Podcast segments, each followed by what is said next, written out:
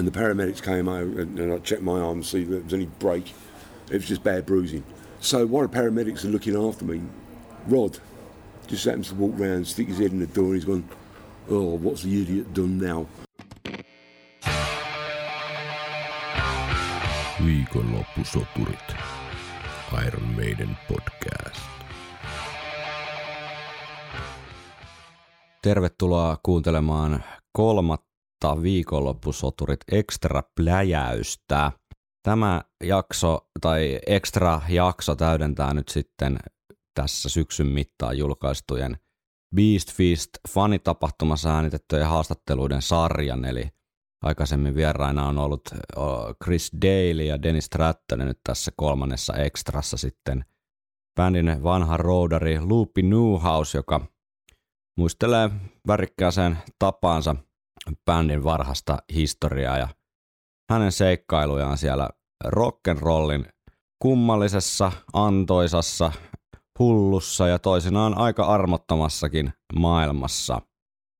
Miehen äh, nyt suomeksikin julkaistu Roudari-kirja on toki myös erinomainen tuota tämmöinen nippeli tasolle todellakin niin kuin syventyvä muistelma tuosta 70-80-luvun taitteen rock-skenestä. Myös muita kuin meidän, me, myös muiden bändin kuin meidänin toilailuja siellä seurataan. Kannattaa lukaista tai ottaa äänikirjana kuunteluun tuo Roudari-niminen kirja. Mutta pidemmittä puheitta mennään nyt sitten viimeistä kertaa tuonne heinäkuisen Korson hikiseen tunnelmaan ja sinne karhun luolaan Rock Bar Bearin syvyyksiin ja päästetään ääneen Luupi Newhouse. Viikonloppusoturit. Looking back to the late 70s when you first started working with Maiden, uh, was there a specific moment when you realized that this band is going to make it? Yeah, it, it, it, it took a little while, but gradually getting out there and doing shows because we we had rehearsed for months and months and months. You know, it, rehearsals just went on and on, it was, and it was um, it was Neil Kay at the uh, the Soundhouse. Uh, once we gave him the tape, and he played the tape, and he phoned me up, and he thought I was Steve Harris. So he, Neil phoned me, and he's raving. Got to get you guys down here, you know, you got to come and play. And I've gone, you're talking to the wrong Steve. I'll go and get the real Steve, and you talk to him. And he, and he went, yeah, yeah, but I want you guys to play here Saturday. Mm. So I went round to Steve's house, and uh, I explained exactly what, what had happened on the phone, and Steve was just walking around in circles going, oh shit, oh shit. And um, that was supposed to be the first gig, and that was around about March.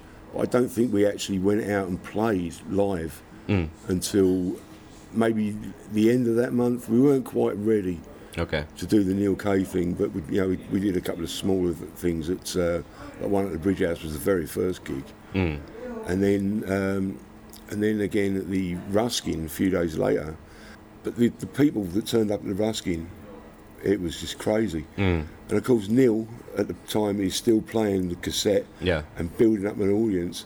And all of a sudden, we're going to going to each of these shows and getting huge crowds. Mm. Then you start to realise, okay, something's happening here. So Neil K, K basically, It- This was all East London, yeah, yeah. all in East London. That was the last drop in the in the glass. Yeah, I mean, we- we were going out of London and doing shows in in Wales Mm. Where you get two men and a dog. you know, it, it was it was just crazy. And you get back to London, you couldn't wait to get back to London to yeah, yeah. play a big crowd again. But yeah, yeah you, you could see it month by month, bigger and bigger and mm, bigger. Mm, mm. What do you think was the the reason or the the X factor or the the thing that really made the difference between Iron Maiden and compared to other other bands of the same era and same The following, it was the fans. Yeah. I mean, you- just give you a, a rough example. I think it's been mentioned in Bruce's book, and I also mention it in my book. Um, we played at the Music Machine. Again, it was all sponsored and, and organised by Neil Kay. Mm. Um, we were second on the bill. First band on was Angel Witch. Went down well. There was a lot of our fans there. Then we went on. The place was half half full. By the time we left and Samson came on, Mm. so with Bruce Dickinson singing, Yeah, all the Maiden fans had gone, and there was probably 50 people left. yeah. And it, it, it, it's little moments like that you go, yeah, There's something. it's special. There is Yeah, something yeah. special. Yeah. Mm, I don't think many people realize how many lineup changes Maiden did have in those very early years. It was almost like a rotating door at some point in the band. People were coming and going. Were there any any people that you were upset that they had to leave, that you, you th- thought that they made a wrong decision? And on the other side, were there anybody who you thought that, okay, this was probably best for Probably everybody? meant to be, yeah. um, it's funny you, you say that now. I spoke to Steve. I actually asked him the question, like, how many different band members have you had to this stage? Now, this is when there was Paul Di'Anno, Doug Sampson, Dave Murray, and Steve, four piece. And I said to him, how many members of this band had up to now? And he said 16. And that, that just gives you an idea. Steve knew what he wanted, and if that person didn't work, as you said, it was a revolving door. So, um, getting to the part where, um, obviously, when Dennis left, I was absolutely devastated. But you kind of saw that it was coming because Dennis had his he had his own music tastes. And when someone turns around and says, "Oh, you can't listen to that," well, why not? Mm. I was listening to Rush. That's not heavy metal. Yeah. Um, with Doug Sampson, yeah, Doug always had colds. Um, and again, I didn't see that coming, but Doug decided that it just wasn't for him. Mm, mm. You know, he, he could see that the band were going that next step. I think, I think the band were actually close to si- signing with EMI when Doug made the decision to, to move yeah, yeah. along. But back back in the really early days, were there anybody that has been like hasn't got the credit they deserve, or did? Paul Cairns, Yeah, sure. without a doubt. With the Soundhouse tapes. Yeah. Yeah, yeah. Yeah, I mean, if, if you listen to the Soundhouse tapes um, through headphones, spe- especially, you can hear there are two distinctive different sounds. Dave, you, you know straight away. That's still the sound he's got now, and also like the fast riffs. Because Paul Cairns was, I'm going to say it because this is what I believe, but a very poor version of Dave Gilmour. Sure. You know, he, he won't hear this. It don't matter.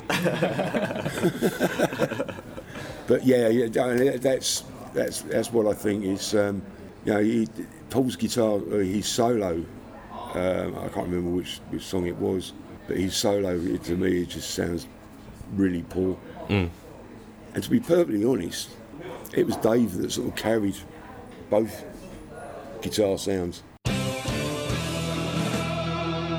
Ah, you can't play heavy metal with synthesizers. We have here your um, book that's now being published in in Finnish. Also, I think it's been translated to Italian at least.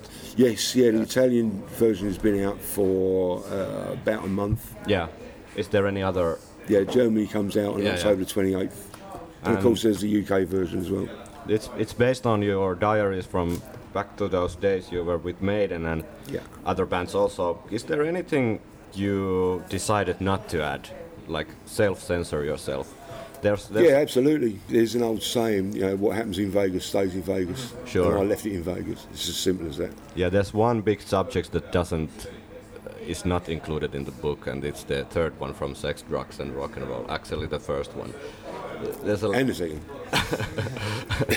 no, there's no mention of that because um, I just can't say anything about it. It's Sure. as simple as that. But let me try the same question from another angle.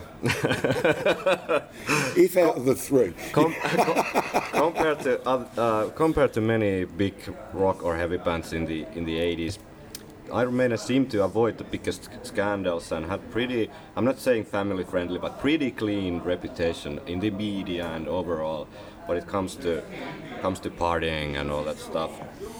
Uh, you, you, you've seen you've seen of course ma- touring with Maiden you've seen other rock bands big rock bands too how would you compare Maiden to them were they more uh, uh, civilized, or was it just something that really never came to public's? Look, I mean, Aye. I'm, I'm, I'm not going to, I'm not going to lie about it. It, is it. Yes, everybody has a limit. With some of the other bands, people go over that limit. Yeah. Whereas Maiden knew theirs. They knew their limits. Yeah, Yes, we all went out and had, had fun. We always had a good time, but not to the point um, of destruction. Mm. You know, like people getting a, a gram of cocaine and going really stupid with it. It, it just never happened. Mm. The crew maybe, but that's not in the story. That's not the, not the book. It's not mm. what it's about. You know, the, the book is about my journey and what I saw. but did Steve Harris or Rod Smallwood or both had like? Did, the band had, in your opinion, did they have like a, a non-written agreement that how far can you go? That you have to keep the professional level. Yeah, I mean, Steve, he, he t- totally believed in that professional level. Yeah, Again, it goes back to the old story. You know, it's, it's Steve's band. He is the driving force. Of course, yeah. You know, it, if anybody had a problem, they wouldn't go to Rod and ask him. They'd go and ask Steve. yeah, You know, because it, you know, mother hen. Steve was mother hen. But um, I mean, he, obviously, if there was something he wasn't sure about, he'd go and talk it over with Rod. You know, There's no doubt about that. So can you tell me a little bit how uh, how was it working in, in the music industry as a crew member back in the back in the 80s? Before I went back to Maiden in 1983, um, because Clive had, had gone and they brought in Nicko, Yeah, and um, I didn't have a problem with any other member of the band. It was just Clive. So I get a phone call to go back, and I pick up the tour. Um, they were going out to Europe, 1983. It's great. I went along and did that. But before I did that, I was with a company called Stage Miracles, a London-based stage crew. Um, who were still going, bless them. Um, and the first job, well, not the first job, the third job I ever did for Stage Miracles was spending two weeks in a field in Oxford. Um, it's a place called Blenheim Palace, yeah, and they, we built a stage and set up a basically like an arena yeah. for Barry Manilow. this is true. It must have been uh, a big stage. It was pretty big. it was pretty big. He's going to carry his nose. but um, yeah, and, and- that was one of the biggest jobs I'd done up to that point. And um, and then I did quite a few other bits and pieces. Got the phone call, went back to Maiden, and then when I finished back with, with Maiden, when I finished again back in 80, I it was July '84, I came back to England and I'd already been in touch with the guys at Stage Miracles. Yeah, of course you can come back. Yeah, we've got plenty of work, and I stayed with them until 1995. So another stretch of 11 years. I, was with them for about 12, 13 years in total. Um, and we did everything. You name it, we did it. Literally from ACDC to ZZ Top, we did it, including Frank Sinatra. You know, I mean, it is. It, it, it wasn't just concerts. Um, it was opera. Uh, we did car shows. We did um, corporate. Events. Thank you. Thank you. It's an English word. Not Viikonloppusoturit. Looking looking back to uh, your time with Maiden now, uh, what is the single best and the single worst or weirdest memory you have working with them? The worst um, always comes to mind when we were in a, um, we were in France, South France, and the band had just finished uh, doing a sound check. Now the guitar guy that was looking after Adrian had gone off. Um, he had to go and get an amplifier fixed, so he wasn't there. So I'm thinking to myself, okay, well the guys have left the guitars on stage. They normally somebody normally takes them off. So I thought I'd be the hero. Um, now the band had literally gone down a set of stairs, same set of stairs, and I got a guitar in each hand and I tread on the top step, and the staircase just collapsed, and I came down on top of it, and I ended up with a bruise from there to there. But the two guitars were safe. so I'm laying there going, help. Anyway, so a couple of guys came over and took the guitars, helped me up. Uh, which uh, year was this? It's 1981. Okay.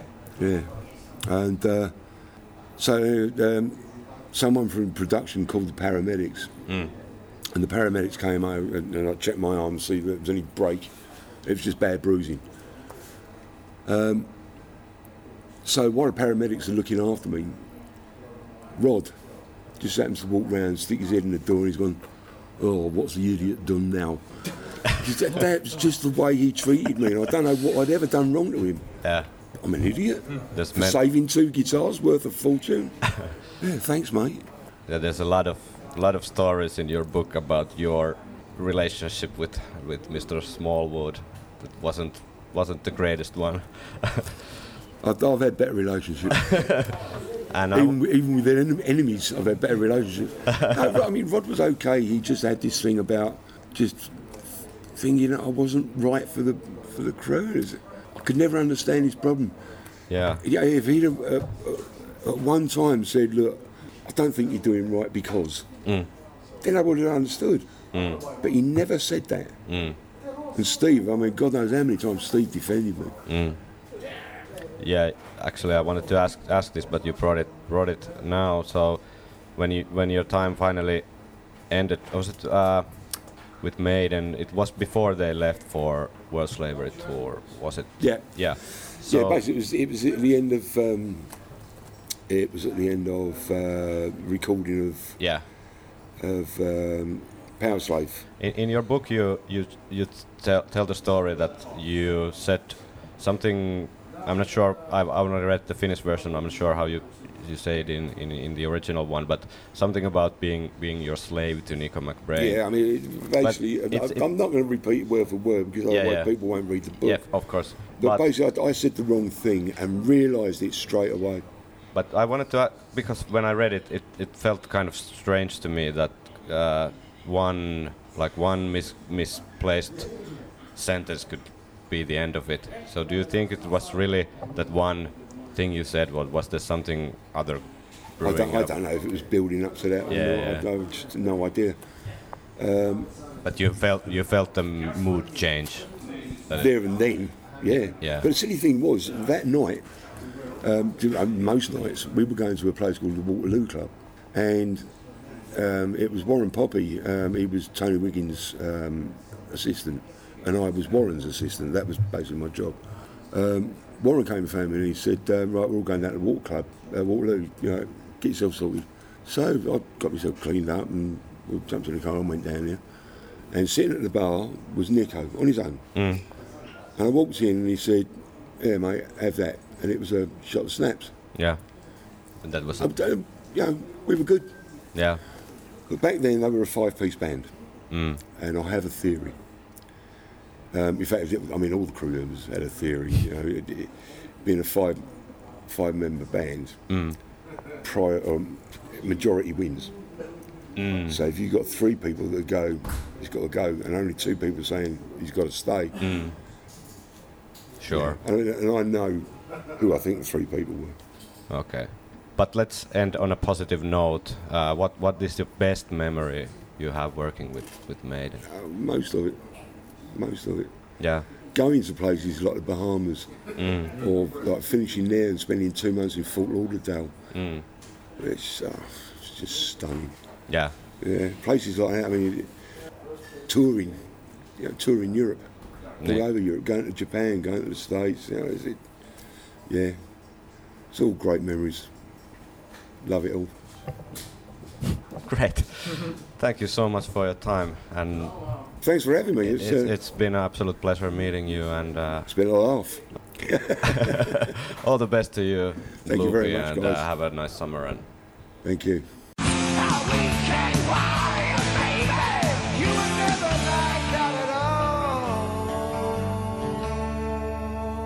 Viikonloppusoturit.